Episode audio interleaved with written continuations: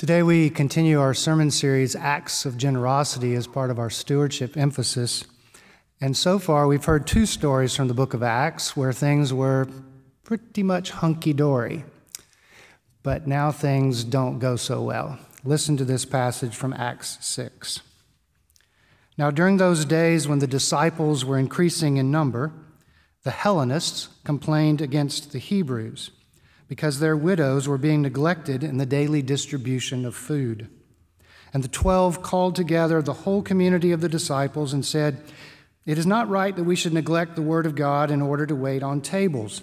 Therefore, brothers and sisters, select from among yourselves seven men of good standing, full of the Spirit and of wisdom, whom we may appoint to this task, while we, for our part, will devote ourselves to prayer and to serving the word. What they said pleased the whole community. And they chose Stephen, a man full of faith and the Holy Spirit, together with Philip, Prochorus, Nicanor, Timon, Parmenas, and Nicholas, a proselyte of Antioch. They had these men stand before the apostles, who prayed and laid their hands on them. The word of God continued to spread. The number of the disciples increased greatly in Jerusalem, and a great many of the priests became obedient to the faith.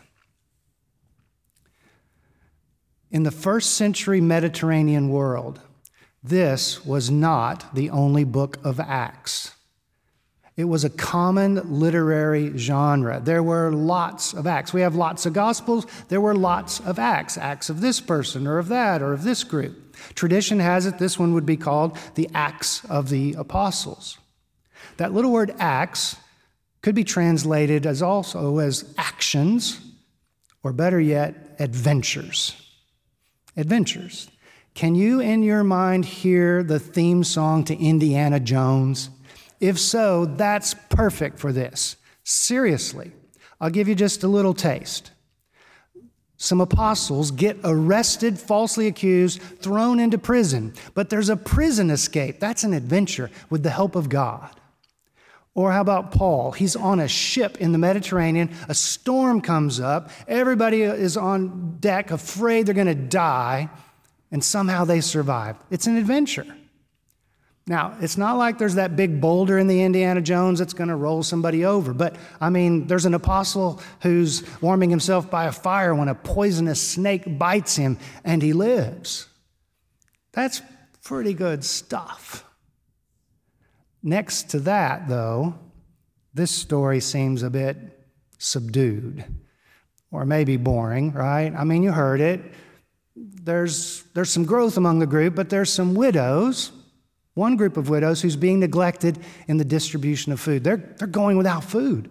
And so a complaint arises, which of course it should. The 12 apostles who are now in charge because Jesus has taken off, well, they call a meeting of the whole community and they suggest a division of labor. That there'll be this group who waits on these widows, they'll call them deacons, and the apostles will continue to do what they do. And that's their motion, so to speak, and, and it finds favor with the whole community.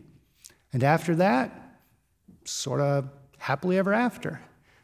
And that's a pretty good story. Not really, is it? I mean, it's not even close to the adventures of the high seas of the Mediterranean. It's not even close. My wife and I, two weeks ago, went to hear the Kansas City Symphony, but not at the Kauffman. They were performing at the high school near us a benefit for the music programs in our district. They did eight pieces, two of them by John Williams the theme song to Star Wars and Indiana Jones. Trust me, Brahms' lullaby did not have a chance.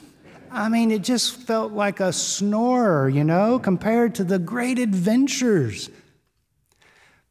But don't sell this story short. It touches on the most important theme in the entire book of Acts. And more than that, I think we have perhaps misread the story down through the centuries if we've even read it. The others get more attention. Two things at least stand out. One is when the complaint arises, the 12 get up and they give this it's not right speech. Only their it's not right speech goes like this It's not right that we should have to wait on tables which sort of sounds to me like they think they're above such a thing. You know, like, well, we'll, we'll do what apostles do. We're not, we're not doing that. And not just that, but when they get through, and it says it found favor with the whole community, which sounds great because up till now we've heard stories about they were of one heart and mind and soul. So here it is again. They're all in agreement. But here's my question Did it find favor with God?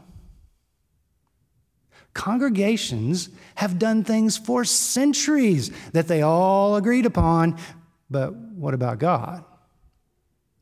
I think about congregations in the 60s who turned away persons of color, found favor with the whole community. Or even to this day, people turning away LGBTQ persons because, well, it found favor with the community. But what about God? Or more in keeping with this story, what about the congregations who decide not to feed the poor? And I mean, decide that. You, know about Micah Ministry, many of you do. Every Monday night for years, we've been a participant in this, sponsor, co founders of the whole thing. And the idea is that the poor are fed, hundreds of people every Monday night. Well, Daryl and Sharon Cantrell, who were over it for years and retired now, they went, they told me stories about going to churches and saying, Here's what we're going to do. We'd like your support. And several of them said, No, no, no, I don't, I don't think so. What? They didn't have their own food pantries. These were churches that chose not to feed the hungry. How do you do that? But the thing is, this story is not just about food. It touches on the most important theme in the book of Acts. It's about inclusion. It's about who gets to eat and who doesn't, who's worthy to be fed and who's not, who's in, who's out. You know, later in the book of Acts, it's all about this tension between Jews and Gentiles. Gentiles are non Jews.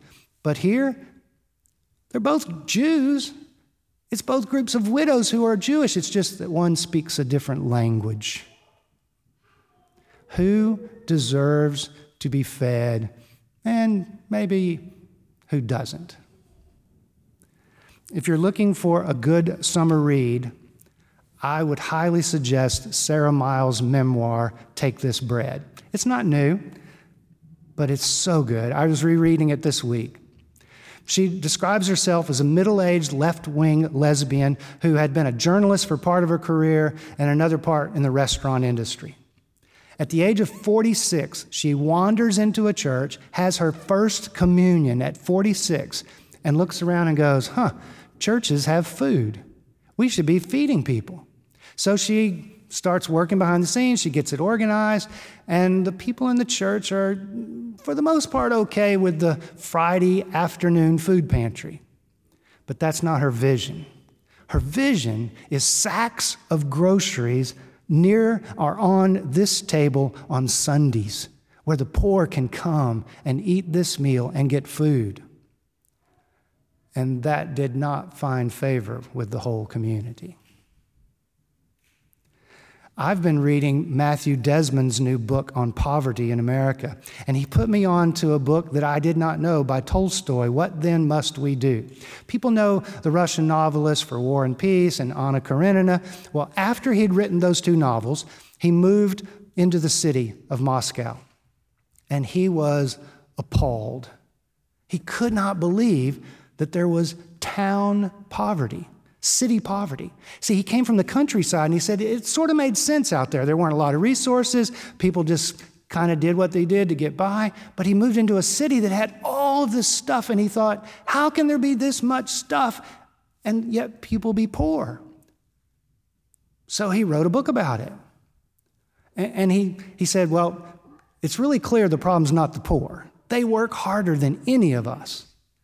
So it must be us. And he included himself and he said, we must be either ignoring them or taking advantage of them or both. We, we need to do something. And that did not find favor with the whole community.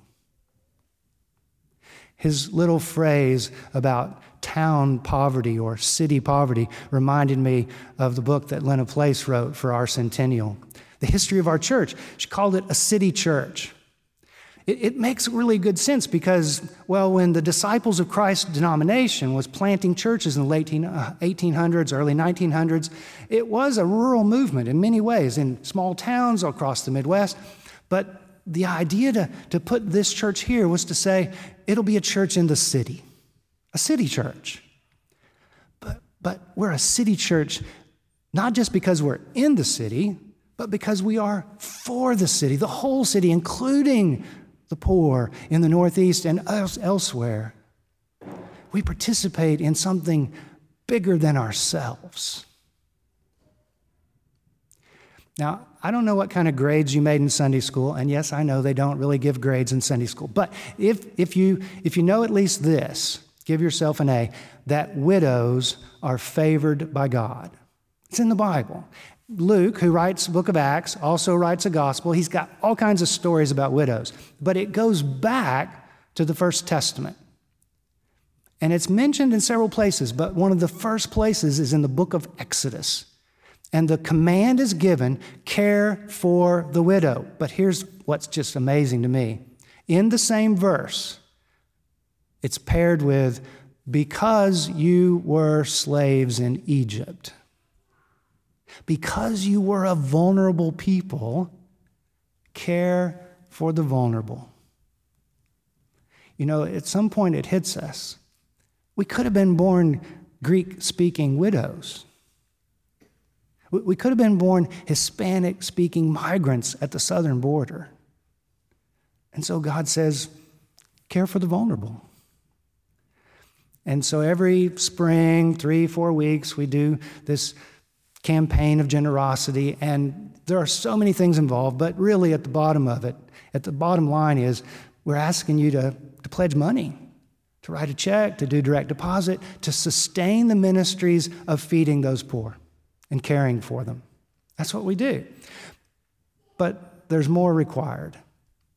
And I was thinking about this because I was reading back through Luke's first volume, his gospel, where he tells this great parable, probably one of the best known, about the Samaritan. So, this parable is so well known that for years, in small groups and in retreats, even with clergy, I would do this. I'd say, okay, we're going to retell it from memory. Collectively, let's just pitch in. What do you remember? And it almost always goes like this. I mean, there's varying details, right? Not everybody you know, memorizes it all, but it goes something like this. The group says, Well, there was this guy, and he was going down from Jerusalem to Jericho, and he fell among some robbers, and they beat him up and left him there. And then two people came by, and some groups remember the identity of them, some don't, but they passed by on the other side. And then there was this third guy. He was a Samaritan, and he saw him and he had compassion.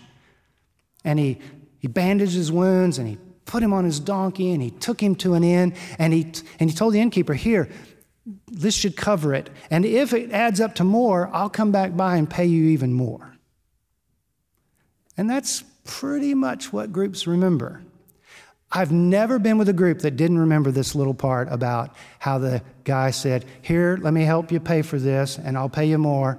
Everybody remembers that. I kind of call it the American way write a check. Very few remember this little word, this little phrase. And he took care of him. It says he took him to an inn and took care of him. And then he gave the money. And then he said to the innkeeper, You take care of him. And if it adds up, I'll give you more. It's writing a check and giving yourself away. That is the most powerful combination there is. And I know it finds favor with God and hopefully with the whole community.